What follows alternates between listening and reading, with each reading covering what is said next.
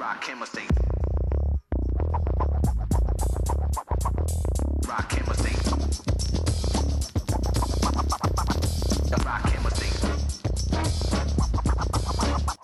right, welcome into the Depth Chart Podcast. My name's Freddie Maggard. I'm joined by Nick Rausch in Louisville on a icy Thursday. Nick, do you guys have power? How you doing over there? We do have power, luckily, because then the whole working from home thing becomes quite difficult. But we kept power. We're nice and toasty. It is icy, but I think I'm confident that it I don't know. Maybe it's just me, but I think after a day of getting the roads cleared off, we should be okay here. So hopefully the tree branches don't get too heavy in the next few hours. Yeah, we hope everybody's safe out there. I know there's some without power, and you know that's not good. So you know, I'd ask today that if you know folks out there, especially older folks, you know, reach out, check on your people, man. I mean, see how they're doing.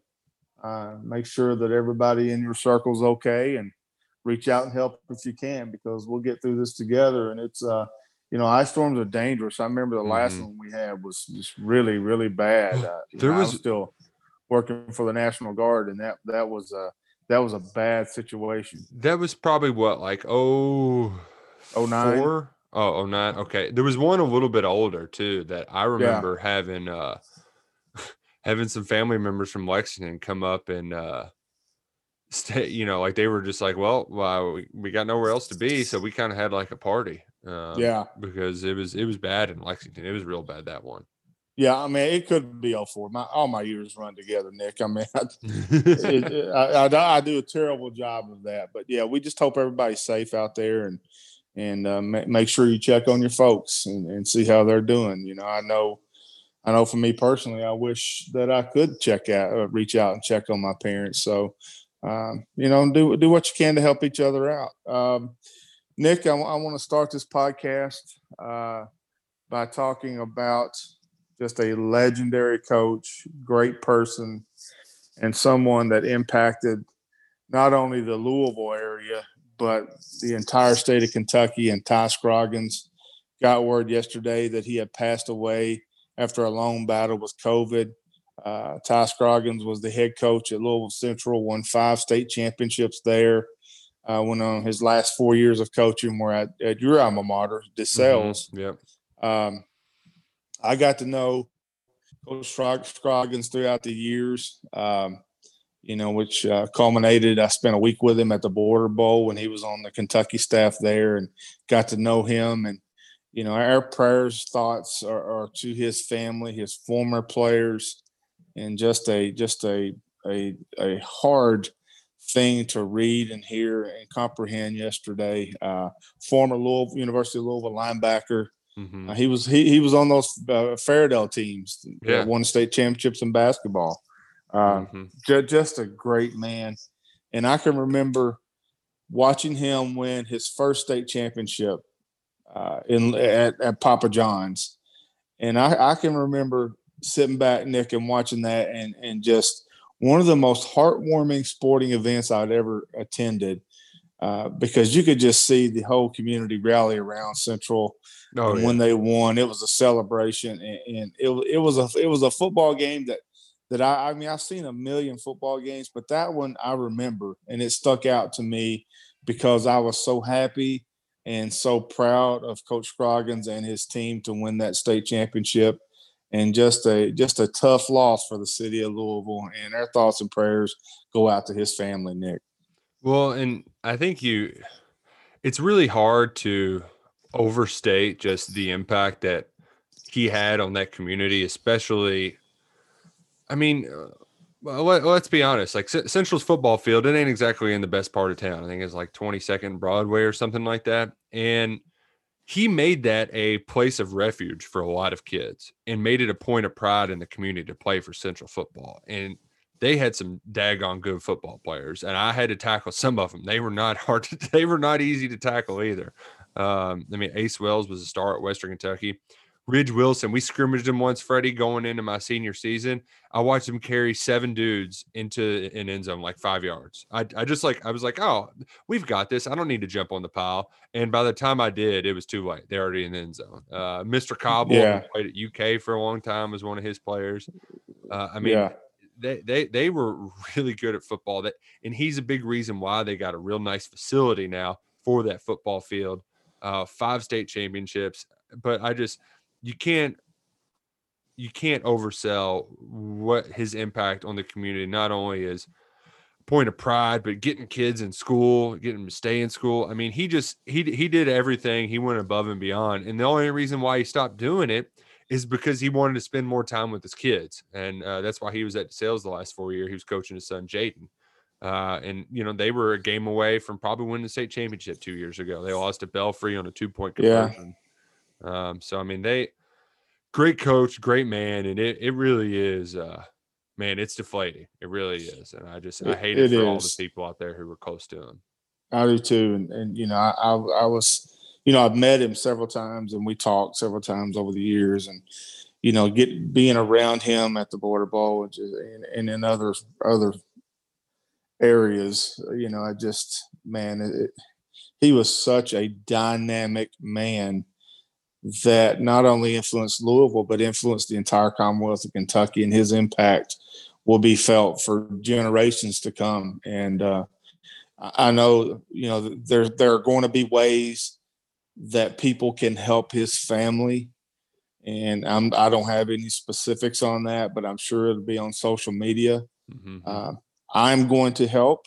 And I encourage those that listen to this podcast, you know, when those opportunities come about, that we help his family, because again, he was such a great man, and you know, that we need to help if we can, and I certainly will. And in the state of Kentucky, the football community is really going to miss Ty Scroggins, and again, our thoughts and prayers go out to his family. You know, Nick, Kentucky had some news here recently. One we've not gotten to talk about on the podcast is the addition of wide receiver Trayvon Morgan. Mm-hmm. Morgan is a transfer from Michigan State. He was the number one receiver in the state of Ohio coming out of Massillon High School, which is a tradition-rich high school there in Ohio, obviously. Which is probably an understatement too when you say they're rich. Yeah, and they take their football seriously up there. Yeah, on McCall Brown. Yeah, and their stadium holds 20,000 people. Yeah, you know, just crazy football up there. He was a 4-star out of Massillon. Like I said, the number one receiver in Ohio, signs with Michigan State, and the thing that sticks out about Morgan to me, Nick, is he's listed on Michigan State's website at 6'6", 220 pounds. And what that screams at me is a prototypical ex-receiver. Now, he redshirted his first year after having knee surgery at Michigan State. His second year, he didn't play a lot. He did have a really good game against Penn State, 2 catches, 46 yards, and a touchdown. But that Kentucky receiver room needs help. Mm-hmm. And it needs help specifically at the X or outside wide receiver. Now, there's a huge difference in an X and a slot. X receivers on the outside are normally taller and bigger by stature, and thus can influence defenses along the sideline in the middle of the field on post routes, dig routes, which are 15-yard cut into the middle of the field routes. Kentucky's not had that in a while. You know, Josh Ali was a terrific receiver and played all over the place, but prototypically, and for his future, he will be an inside receiver. He will be a slot receiver, but can play outside. Having a physical presence is something that Kentucky needs. Now, when I'll take that further, the Wildcats were ranked dead last in the SEC in touchdowns in the red zone, meaning every time they crossed the 20-yard line going in, they scored touchdowns on 51% of their trips inside the red zone. That wasn't good. Part of the reason for Kentucky's inefficiency within the red zone was that teams understood and knew Kentucky was going to run the football. There were really no outside threats for the 50-50 balls we saw Seth Williams have against Kentucky at Auburn and other receivers. And what Morgan brings is an opportunity for 50-50 balls in the red zone on top of everything. And that doesn't take experience. That doesn't take anything else other than being 6'6", 220, and a good athlete that can get up in the air and catch the football in 50-50 ball scenarios in the end zone. I think, you know, if everything works out and he is eligible for 2021, then Kentucky has their threat in the red zone that it's been needed, and it's been badly missed throughout these seasons. Thus, Kentucky did not score a lot of touchdowns inside the 20-yard line. Well, and we saw what happened the few times they finally started using Keaton Upshaw is that throw it up to guy, and it works swimmingly. So I think you've got to it just shows how effective it can be to have a big guy like that. And you also go back to Dorian Baker too. He was up and down throughout his career, but when he was up, it was a difference maker. And there's one thing too, Freddie, we're going to get a lot of Ahmad Wagner comps because there's a lot of similarities just in – from a powerhouse high school in Ohio, big time recruit, throw it up kind of guy. The difference, Ahmad Wagner, man, he spent 2 years playing basketball, just not even on a football field. So he had a lot more making up to do than what Morgan will have to once he gets to campus. Yeah, absolutely. And you mentioned Keaton Upshaw in the red zone. Yes, that's absolutely a threat. However, the middle of the field is way more crowded than one-on-one coverage on the outside. That's the biggest difference when we're talking about throwing it up, you know, to Keaton Upshaw or to an X receiver on the outside. You know, what game was it, Nick? Was it Vanderbilt that Kentucky had 4 shots in the red zone to throw it up and didn't even come close? South Carolina, South Carolina. Of the year. It was, you know, that alone was traumatic enough to understand that, hey, you know, Kentucky needs help out there. Right. And and I think Trayvon Morgan could, if he's eligible. I mean, I don't know.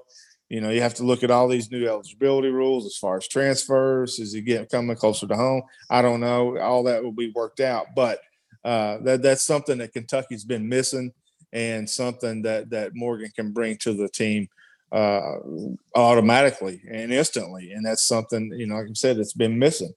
Also a transfer from Penn State quarterback, Will Levis. I don't know how you say it. Is it Levis or Levis? I think it's Levis. Levis sounds like the way you say it up, you know, around your parts, Freddie. Yeah, well, that's true. Levis alone. Yeah, Levis is from Madison, Connecticut. He was a 3-star quarterback coming out of high school from the Northeast. Apparently, that's where Liam Coen got to know him from. It's from the same part of the country that he was at for a while. He had 2 starts at Penn State, completed 59% of his passes for 644 yards, 3 touchdowns, 2 interceptions. But Levis was Penn State's designated running quarterback. He you know, Penn State wasn't good last year, and he did not win the starting job. So I it took me a while. You know, I did. He transferred on Friday. I didn't write about it until Monday because I needed to process all this, because this is a lot to process. Bringing in you bring in transfer quarterbacks to play. You don't bring in transfer quarterbacks to sit. Normally, now sometimes that does happen. It happened last year for Kentucky. Yeah, with Sawyer Smith. It also happened with Joey Gatewood. So there are instances where transfer quarterbacks are brought in that don't start, but in general, that's the reason they're brought in.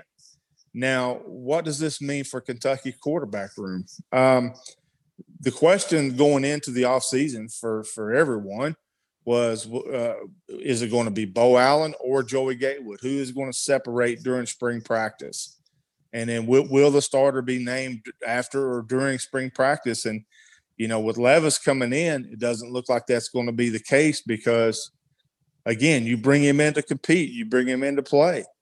So the quarterback situation, as far as naming a starter, could go way deep into fall camp now from the addition of Levis. And you know, it's a situation that Levis needs to be as good as advertised, because bringing in yet another transfer quarterback, which by all means is the name of the game in 2021, most teams are bringing in transfer quarterbacks.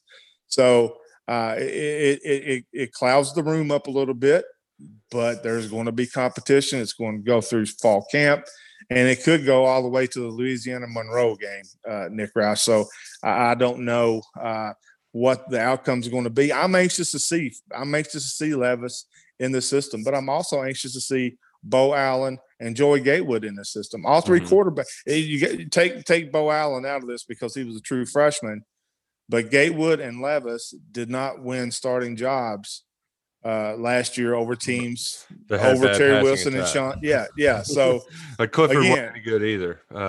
Sean Clifford at Penn State. So it's going to be interesting. Well, and here's the thing, Freddie. It's intriguing, and I think if we just lay it on the table, the storylines are incredible, because you've got a guy who was a four-star legacy recruit from the city of Lexington, grew up loving Kentucky. You've got a former Under Armour All-American who was the number one athlete in his class. And you've got a guy who has Big Ten starts and almost carried his team to a 21-point come-from-behind win at Nebraska. Albeit a bad Nebraska, still almost did that. So that's just intriguing on the face value. And there are two big things I've got to consider going into this when trying to handicap it. Is one, Levis was handpicked by Coen. So you would think he would have the leg up, but on the other hand, he's not arriving until summer, so he's behind. And also, every one of these guys, he's only seen on film.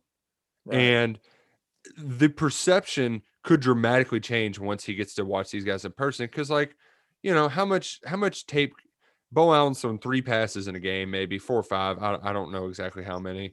And then in practice, he's throwing to, you know, with the third stringers for the most part, second, third string, scout team, all that sort of stuff. So to be able to judge these guys, it's incredibly difficult on film. And I think however we handicap it now will be different on August 15th, whenever all three are in there and he's working with all of them individually.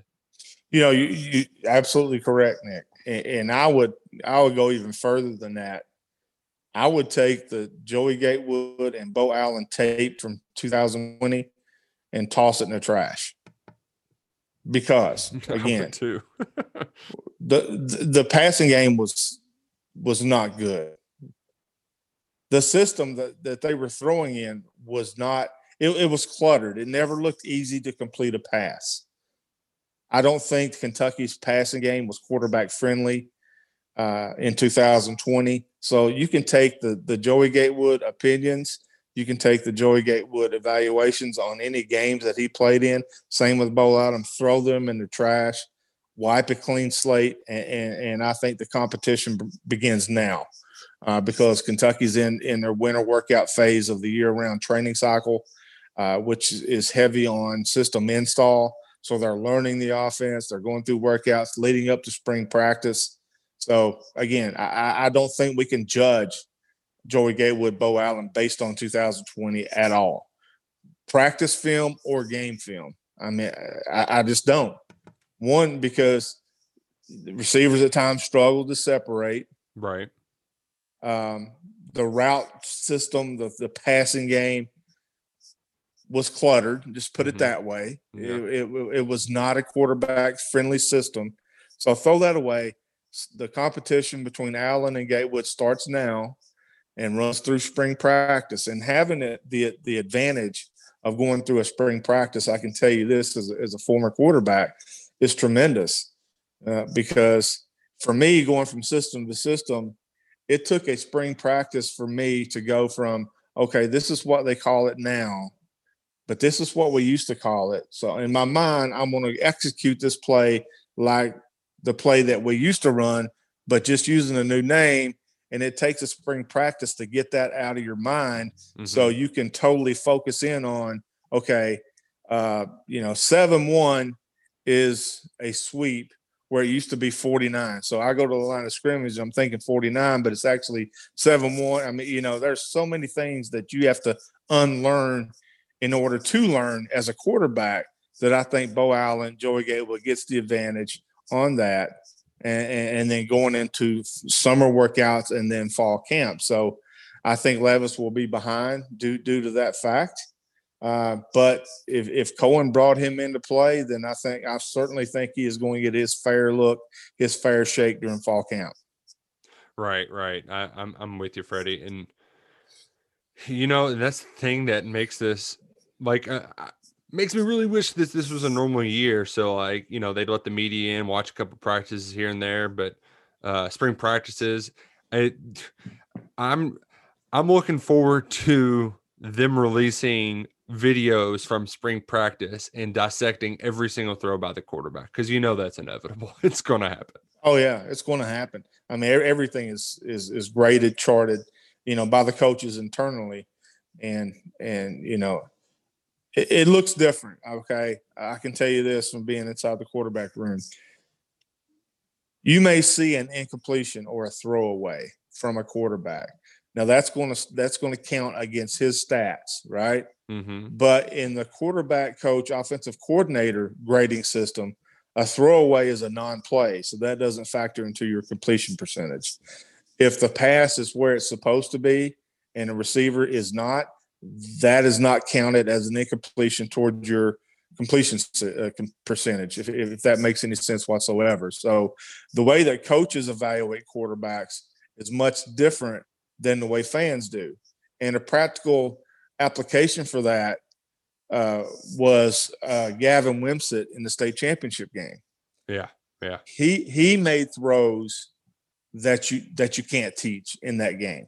Now, his completion percentage was not high because the throws, in my opinion, after watching and calling the game from the press box, were exactly where they needed to be, but the Owensboro receivers did not make the play to make the catch. Well, so to put it in even difference. Easier terms, Freddie, I think most of us have seen that picture of Patrick Mahomes parallel to the ground throwing a football.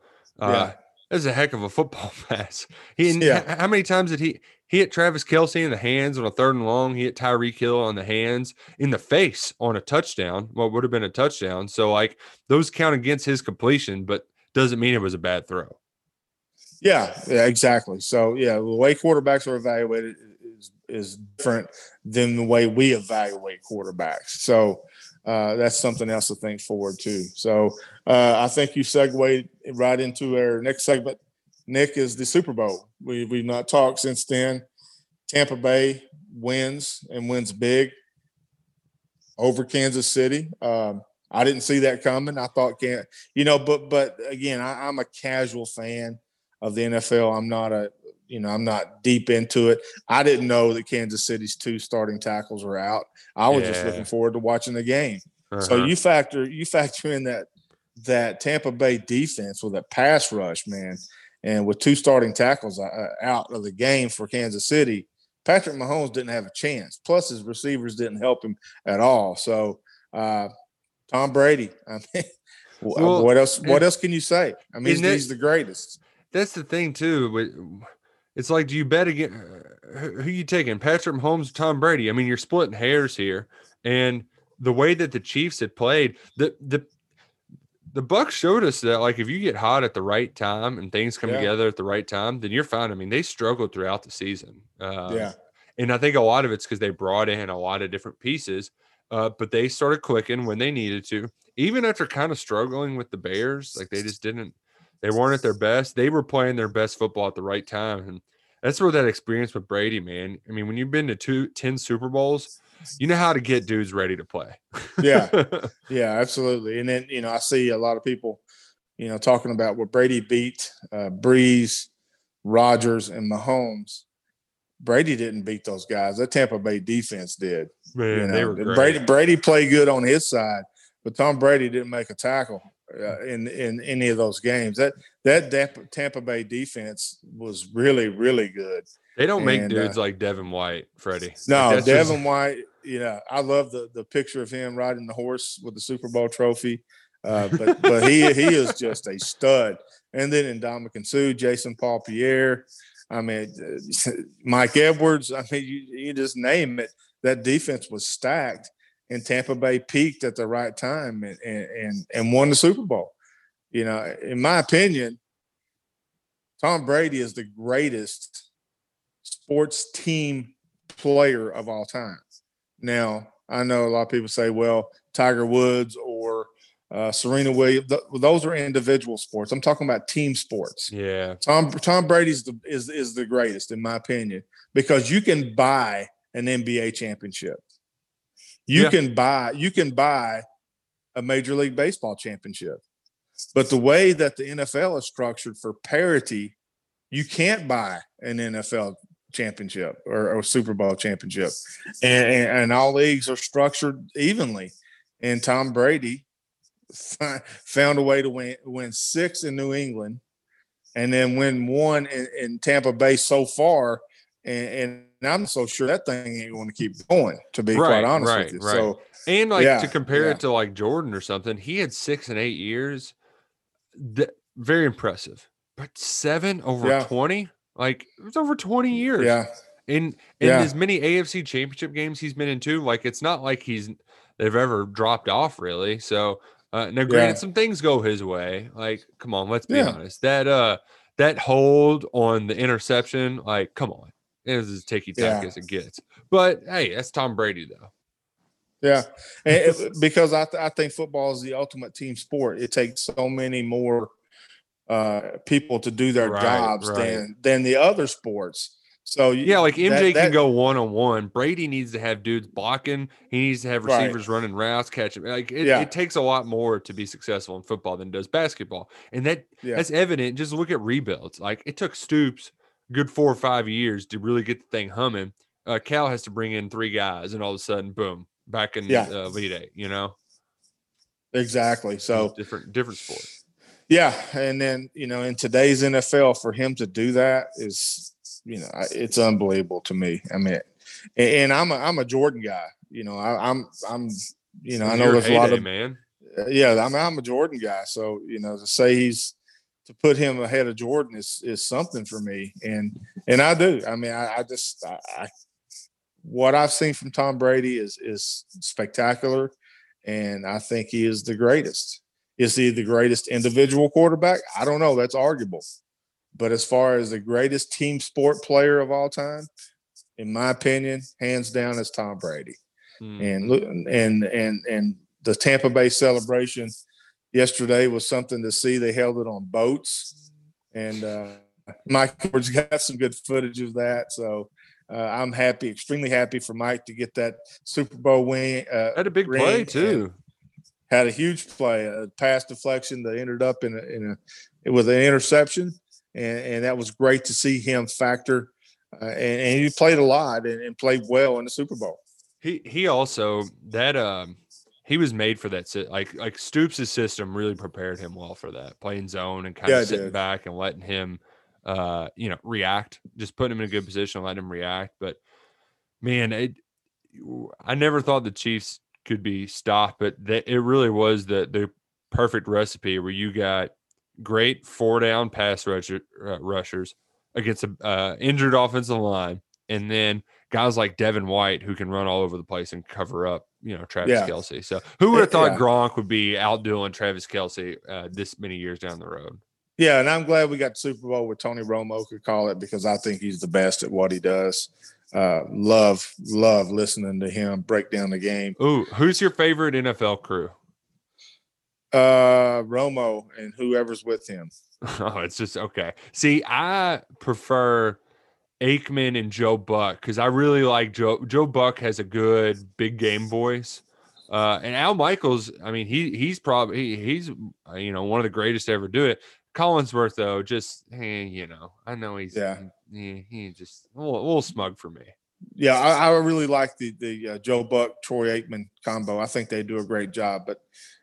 But for me personally, I prefer Romo. I love how he casually breaks down the game and describes it in a manner, you know, that I can understand, and I like that. Right. Yeah. So Tampa Bay Super Bowl champions, and this could be the first of a few for those Buccaneer fans out there. And, you know, if it is, then Tom Brady's legacy is extended every time the football snapped. And I'm happy for those Tampa Bay fans, which, you know, have waited a long time for this. They got the one other Super Bowl win a while back, but have suffered many years as far as a franchise. And I'm happy Mark Ennis, I know, is a big Tampa Bay fan, and some other folks. So I'm happy for those people as well. Definitely. Definitely. UK hired a new quality control offensive coach, Scott Woodward. Correct.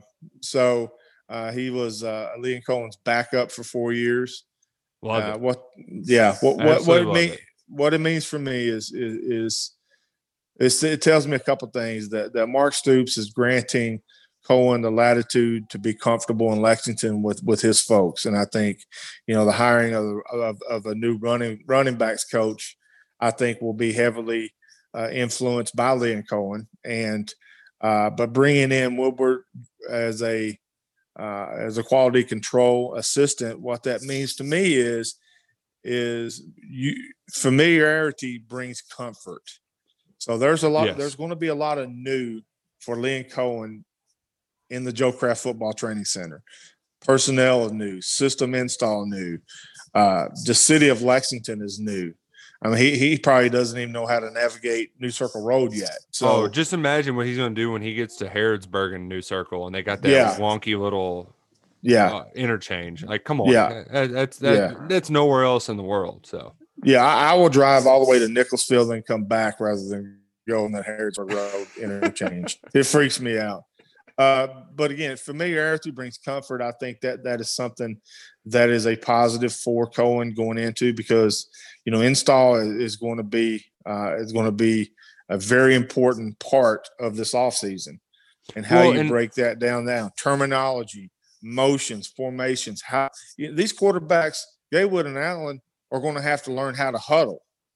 I mean, that may sound simple, but it's not. I mean, get in the huddle, call a play that's not arm signaled in from the sideline is a different part of the mechanism of an offense that these two quarterbacks haven't done since they've been at Kentucky. Yeah, and as far as familiarity goes, Freddie, like, Vince Merrill's the tight ends coach, but we all know he does so much more than that. I mean, I'm sure Mark Stoops is bouncing ideas off him all the time.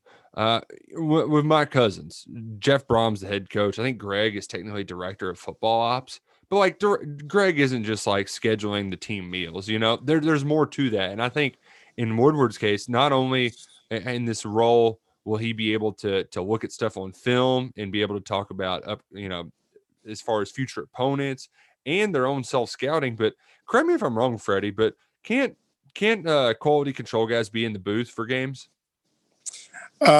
They can, but there are regulations and rules in place of only so many coaches are allowed to have headsets on during a game. Gotcha. Not every coach or not every person on the staff can. One, because there aren't enough headsets in production being made right now for the Alabama staff to have headsets for every one of them. But two, that lessens the game day operations and helps regulate the 10 coach limit by the NCAA for staffs. So there's only a limited number that can have headsets, and but they can evaluate, they can break down film, they can do all that. And even if he doesn't have a headset on his head, he can tell the guy, you know, like, next to him, like, here's what we're seeing, kind of deal, or go down to the locker room at halftime and say, ooh, I think this play might work the way they're playing this around. So just having that extra set of eyes that you can trust, you know, that should pay dividends down the road. Yeah, absolutely. The more familiarity, the better for Liam Coen. Mm-hmm. Last thing, Nick, I tweeted that it's a gut punch to the soul that no more football until September after the Super Bowl. Now, what I meant by that was no SEC games and no NFL games. Yeah. I realize and I understand and appreciate and are going to watch NAIA FCS, HBCU, all the football that's going ready to start up. I'm going to watch, appreciate, follow as much as anybody. But that tweet was saying that there's no SEC games or no NFL games. And by no means did I mean to take away the importance of games that are coming up. So I just wanted to clarify that. Yeah, I mean, they won't – not all of them be on TV. You know, it'll be different. It'll be different, but I'm looking forward to watching Deion Sanders' team play. I'm looking forward to watching North Dakota State play because I'm a big fan of that program, of the Bison.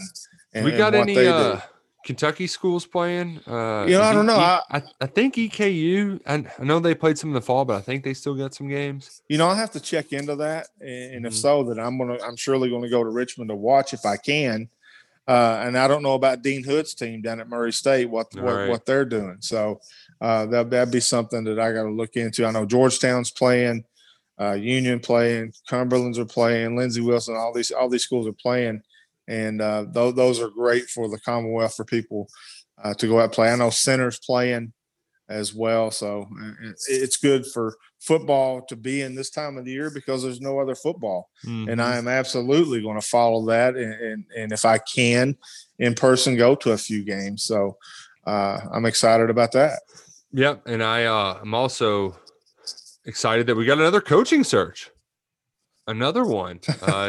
So I don't think anybody saw Jamal Singleton just pulling in and then pulling right back out of town, but it happens.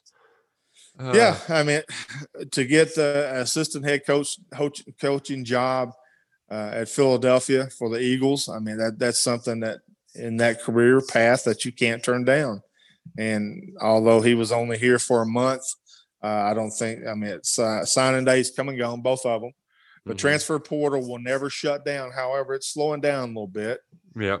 So really not an impact on Kentucky other than, it would be good to have him in Lexington. But listen, with Chris Rodriguez Jr. in that room, running back room, hiring for that role is not going to be difficult. There are going to be coaches that want Chris Rodriguez on their resume.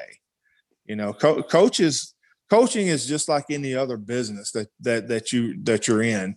If there's an accomplishment under your watch, you get credit for that. No matter if you were there from the beginning or you got there at the end, it goes on your resume. So there are going to be coaches that want the Kentucky running back position, coaching position, due to the fact that 3 years from now, when you're going for your next job, it can read Coach Chris Rodriguez.